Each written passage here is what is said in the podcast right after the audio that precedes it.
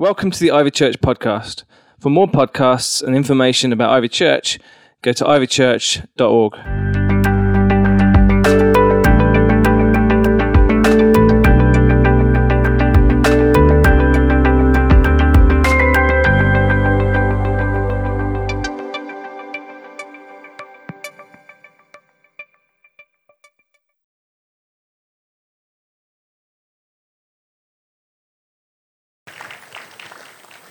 Good morning, everybody. Whew, I love my church. So nice to be back here. Apparently, I have a very strong South African accent. Please don't hold that against me. Hello, George. Hello, Mavis. Wow. Can we just pray? Just let's put our hands out. Let's just, Lord, thank you so much that you've started such an incredible good work in us. Lord, thank you today that not one person here who's sitting here would feel condemned. That not one person here would feel I'm too bad. There's no hope for me. That we would, as we put our hands out to you, Lord, that we would embrace your love and your kindness. That you've started this good work and you'll finish it. And thank you so much, Jesus that you said, I'm, I'm going, but the Holy Spirit will come. And thank you, Holy Spirit, that you're here. Invade this place today. Invade it with your love and your life, with your hope and your presence and your wisdom and your understanding. Just still minds that are raging right now. That we would open up ancient doors and let you in.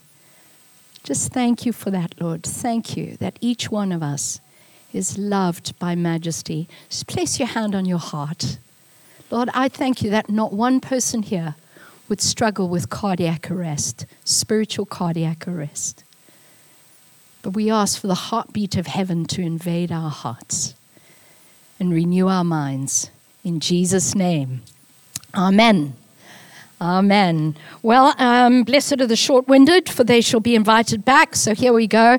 And hello, Ben. I know you're watching on FaceTime, uh, Facebook. I hope this is my good side.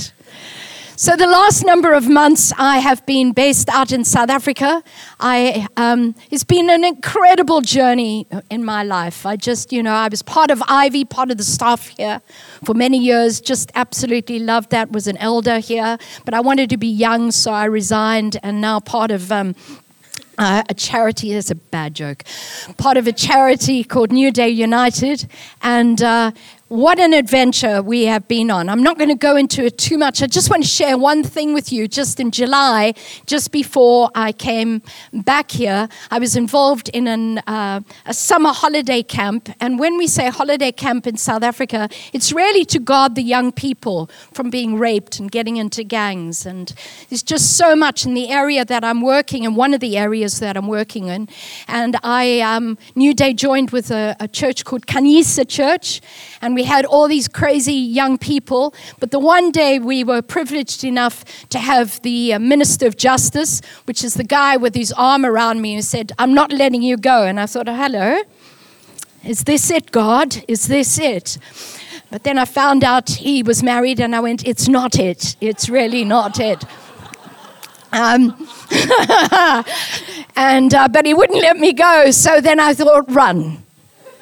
Just pick up your skirt, swat, or your trousers and run.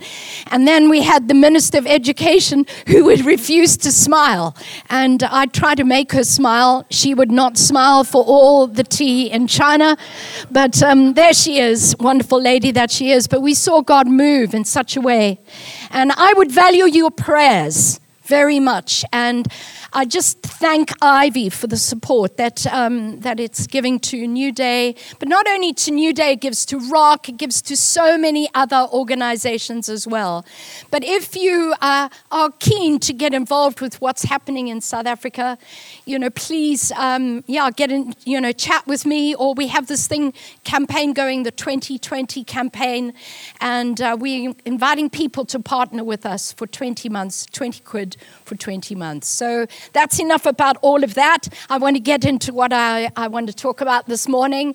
And our theme at the moment here at Ivy is a summer of change. And we're looking specifically at Ephesians, uh, the book of Ephesians, fabulous book.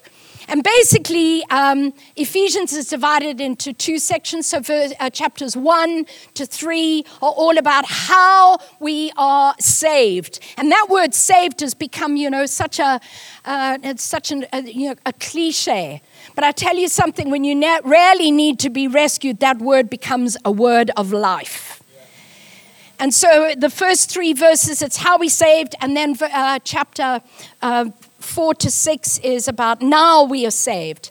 And last week, Anthony spoke. Ah, it was so brilliant to hear him again. We are very, very blessed to have such a caliber of speaker here, really. And I'm not just saying that to win favor because he's my friend anyway. But he told a story, and I just want to quickly recap that story about a father who uh, had collected masterpieces, uh, artist, art, um, various art uh, pieces by. Um, very famous people over a number of years. And he and his son were these art dealers. And his son went off to fight in uh, Vietnam and was killed. And the story goes that the son's friend came to the father and presented him with a picture. He said, It's not, I know you, you loved art and your son loved art, um, but I painted your son. And um, it's not as good as any Picasso or Rembrandt or any of the others, but um, this is your son. This is a picture of your son. And the father was so impressed by that and hung it in the house. And then the father died and uh, came to auction all these paintings. And the first painting in the auction was this picture of the son. And the story goes that there was a lot of debate. People going, what, a, what you know, it's such a stupid picture. What is this? What is this? This is not a, a masterpiece. And uh, the um, auctioneer went, No, we're going to sell this first. And people were not putting bids on it. Eventually, a bid was made. And the guy kind of went, it was a friend of the father's, went, Okay, $10 or $20. I can't remember the exact amount. And the auctioneer went, Sold. The auction is closed. And everybody was like, What do you mean the auction's closed? Now we can get on with, you know, auctioning the real masterpieces. And the man said this By the will of the Father, whoever gets the Son, the painting of the Son, gets it all. Isn't that amazing? Gets it all. And we get it all. Christ in us, it says, is the hope of glory. In the book of Ephesians, that in Christ is mentioned 27 times. And this morning, as I share with you, just for these next few moments, I really want us to begin to say, how does what Lynn shares apply to me? How does, as we look at these verses in Ephesians, how does this apply to me? We sang a song this morning, From the Head to the heart. I don't know about you, but one of the things I know is that I've got far, far, far too much information and not enough revelation.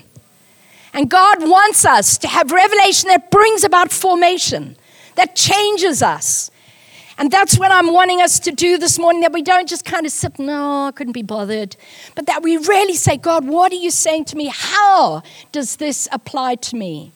And so, Anthony, looking at Ephesians 1, was all about the whole aspect of being blessed. Incredible. But chapter 2 is to look at the how, the nitty gritty. How, how do I get to become a part of God's plan for my, my life?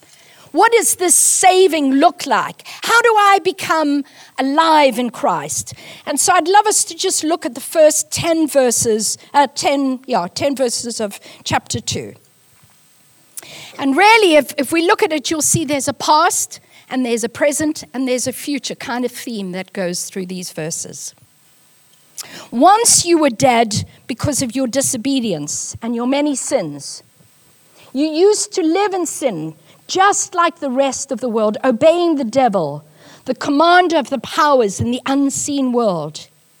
He is the spirit that is at work in the hearts of those who refuse to obey God. All of us used to live that way, following the passionate desires and inclinations of our sinful nature. By our very nature, we were subject to God's anger, just like everyone else. But God is so rich in mercy, and He loved us so much that even though we were dead because of our sins, He gave us life when He raised Christ from the dead. It's only by God's grace that you have been saved. For He raised us from the dead along with Christ and seated us with Him in the heavenly realms because we are united with Christ Jesus. So God can point to us in all future ages as examples of the incredible wealth of His grace and kindness towards us, as shown in all that He has done for us who are united in Christ Jesus. God saved you by His grace when you believed. And you can't take credit for any of this, for it is a gift from God. Salvation is not a reward for the good things we've done, so none of us can boast about it, for we are God's masterpiece. He has created us anew in Christ Jesus so we can do all the good things that He planned for us long ago. Woo! What an incredible path of grace.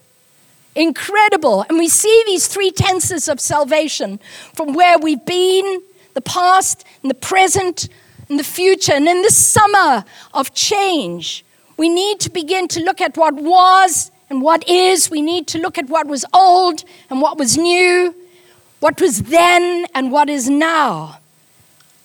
And so I want to look at some aspects of salvation just quickly, five little aspects from those 10 verses.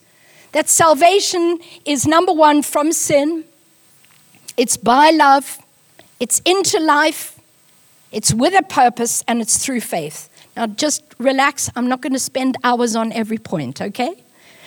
But salvation is from sin. In verse 1, it says, Once you were dead once you were dead. And then it goes on to talk about the behaviors and the choices.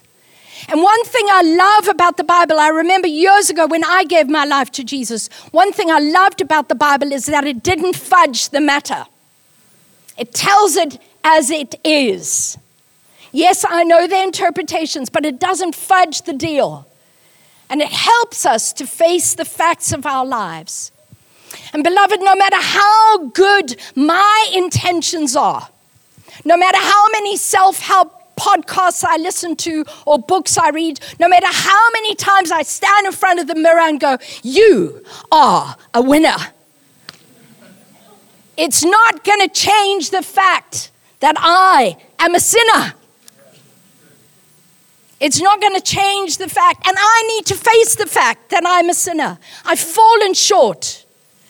And the only real way to win is to acknowledge that I am dead without Jesus. Jesus actually says that. He says, You are dead in your trespasses and sin. And those two words, trespass and sin, are so fascinating. You know, the word sin is really, it's, the Greek word is, it, it's a word for, it's a hunter's word. It means to miss the mark that a man shoots an arrow and misses the target. Whenever I see that, I always, I always am reminded of this, um, this cartoon on the far side where these two uh, deer are standing there and it says, Bummer of a birthmark, Al. Bummer of a birthmark. But we need to, be, we need to hit the mark. We need to hit the mark in God. And the word trespass is the word to slip or fall or stumble. Anybody been watching the Olympics? And I'm, oh man, my heart rate has gone through the roof sometimes. But there's something you remember, these, girls do this stuff on that long beam. Unbelievable, you know? And then they do these flick flack thingies on it as well. I can't even do a flick flack without a beam. And you watch these girls, you know, and they, and then one girl stumbled and fell. Oh, And I want to go, give her a gold. It's incredible. But trespasses, you know, uh, that whole thing of stumbling and falling, going in the right, wrong direction. And sin is coming short of glorifying God. You know, when we talk about somebody who's a robber, we go, oh, yeah, that's a sinner. Or we talk about somebody who's been a murderer and we go, yep, that person's a sinner. Or a rapist. Or a liar, yep, that's a sinner. But one of the things we need to, to really grapple with as we look at this is sin has much more to do with what I don't do than what I do do. So much more. It's about the choices I make. It's about what I fail to do, to acknowledge that I'm dead without Jesus. And it's not about degrees of good or bad. When somebody dies, say there were a whole lot of corpses, we would say, yeah, you know, various degree, uh, degrees of decay going on. But the one thing that's common about all those corpses is that they are they're dead. But here's the good news. that our loving heavenly Father specializes in raising the dead back to life. And Jesus proved it. And beloved, Easter is not just for a little kind of eating chocolates in April, it's for every day of our lives.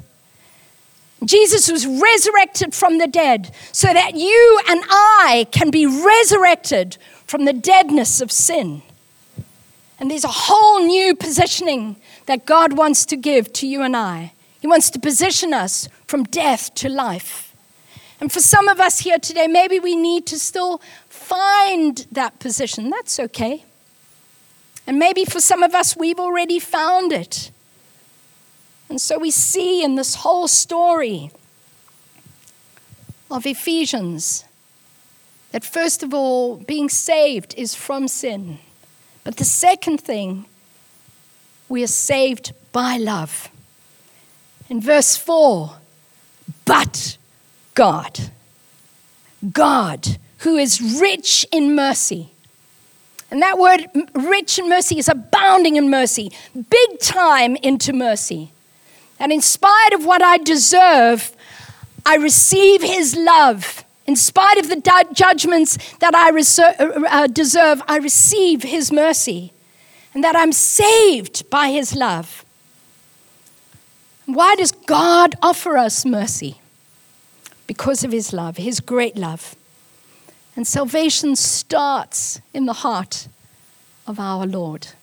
In 1 John 4, verse 10, it says this This is love, not that we love God, but that he loved us first and sent his son as an atoning sacrifice, sent his son as a costly sacrifice for our sins an atoning sacrifice, a costly sacrifice. One of the things that they had in South Africa uh, a number of years ago was what they called the Truth and Reconciliation um, Times. And these truth and reconciliation sittings were really where people who had been perpetrators of evil, um, they'd shot people, uh, could come and stand before this court. And there was, a, there was a moment of pardon in South Africa as they admitted their crimes. And there was one situation there that was so incredibly, incredibly powerful. I remember this man standing up, an Afrikaans man standing up, and talking about how many people he had murdered in the name of the law. And there was one person who uh, he had murdered, and he said, I murdered this guy who was a political man, uh, one of the political leaders at that time in the ANC, and he said, I murdered him. And by going before the truth and reconciliation, there was a kind of a pardon that was given that they wouldn't have to uh, go to prison for their crimes. And then I saw something incredible, and the man stood and he said, I have not come here just so that I can be pardoned from jail. I've come here to really look the mother of this man in the eyes. And he looked her in the eyes and he went, I am truly, truly sorry. And the woman, there was this kind of pause. And she had lost her son, and it had been nearly 20 years. She didn't know where her son was. And the woman got up in the court. She came forward and she put her arms around this guy. And she said, I forgive you. I forgive you. And that's what mercy is all about. When God says to you and, I, Yeah, I know what you did, but I'm offering you unconditional and complete forgiveness. I'm offering you unconditional forgiveness from your sin by my love and into life. The one thing that a dead person needs more than any coffin is life. And beloved, we need life. You and I need life. And every one of us have incredible testimonies of God's life. And I'm just going to ask Josh to come up here two minutes, brother. And I want you to just tell them about your life story in two minutes. Two minutes. Go. You never really know uh, you're asleep until you wake up. And uh, I can certainly say that I never wanted God. Uh, but now I'm a Christian, I know that I needed him so much. Uh, I used to get really badly bullied in high school, and I really struggled with acceptance and, and knowing uh, who I was and, and love and all that kind of stuff. And I'm really thankful for some people in Ivy who got me through that difficult time in school where I wanted to commit suicide and end my life. And I just felt like my life had no purpose and, and meaning. Uh, and that's because I was disconnected from the creator of life. And it's always going to feel like that when you're disconnected, it's, it's not going to make sense. Um, when I was 18 years old, I was locked up in a police station. I know I don't look like a very bad guy. I'm not a bad guy, uh, but I was just a bit stupid. Uh, and I ended up in this police station locked up, and I decided to pray because I was just hopeless and, and often when we're down at the pits, that's when we look for God. I was hopeless, and, and I prayed, and that's really where I had an encounter with Jesus. I felt like I received his love for the first time. I received this forgiveness that Lynn was talking about, and I really felt like that's where I woke up, where I realized, oh man, I'm asleep. I'm just going drifting through life without my creator. I, am dead. I'm drifting through life not really knowing what life is. And so I decided to come uh, back to church and uh, I realized that church wasn't just for good people, it was for broken people like me. It was for people who didn't feel like their purpose, uh, they had any purpose or reason in life. And I started to realize that we can find our purpose and our reasoning in uh, Jesus. So I gave my life to Christ when a loudmouth evangelist called Andy Hawthorne challenged me to live 100% for Jesus. And I decided to say yes to that. And I turned away from my old life and live for Him. And I stand here right now knowing I have a purpose and a reason for my life. I'm married to an amazing woman with two beautiful kids, uh, and I know that Jesus loves me now, and, and, I'm here to tell you that God loves you too, and He has a plan for your life as well. Is that two minutes? That's brilliant. Isn't it great hearing one another's stories? In, in verse 5, it says, Even when we were dead in our sins, He made us alive together in Christ. For by grace you have been saved. And one thing I love about my church, I love my church, I love Ivy, is that Ivy is all about helping people find their way back to God. Helping people find their way back to God. The mystery with such beauty that suddenly we become God aware. That's a mystery, it's a miracle. That in dialogue we begin to hear God's voice, not just voices in our heads, but we begin to hear what God has to say to us. That as we read God's word, it's not a crusty old book, it becomes a manual that leads to life and give, keeps us anchored in life. That we, as a community, you know, picnics are great. That we begin to have community together, which is so essential. And worship, what we were doing earlier on, becomes a breath in us. That corporately together we sing to the Lord and so we move from being religious, which is always driven by what I do, to relationship as where I am. And so salvation is from our sin, it's by love, it's into life. And as Josh said, it's with a purpose. And in verse 6, it says this And he raised us up together and made us to sit together in heavenly places in Christ Jesus sit with him in heavenly places. What does that talk about? It talks about us having authority. that our lives begin to matter. And I know that for my life, it's not easy. Sometimes really scary things that I'm involved in, sometimes incredibly discouraging things. Sometimes I'm jolly scared. I was jolly scared about speaking this morning. But in it all, there is a purpose for our lives. And beloved, we need that purpose in our lives. And one of the most beautiful stories, as I come to an end, one of the most beautiful stories is when Jesus' friend Lazarus has been dead. And Jesus goes to the tomb and he says this He says, Lazarus, come out, come out of that tomb. And then he says to La- the friends of Lazarus and the family of Lazarus, he says this loose him and take those grave clothes off him. And you know, so many of us can know that we're saved from sin. We know that it's by love. We know that God is saying it's into life and there is a purpose, but we need to get rid of some of the grave clothes we're wearing. Because we're stumbling around, what's my purpose? What's my purpose? And I want to just encourage you today to take off the old. Don't let the old define you where God is taking you. The purpose that God has for us is not defined by my past. It is defined about where I am at the moment, what clothes I'm wearing at the moment, and where I'm going in the future. I don't know. I don't know the full picture. I may stumble at times, but I tell you, there is nothing more powerful than the cheer of heaven calling us onwards. That grace of God that gives us the strength to stand. And the final thing is we are saved from sin and by love and into life and with a purpose, and it's through faith. In verse 8, it says, For by grace you have been saved through faith. And faith, beloved, is really this simply believing. I choose to believe. I choose to believe in Jesus.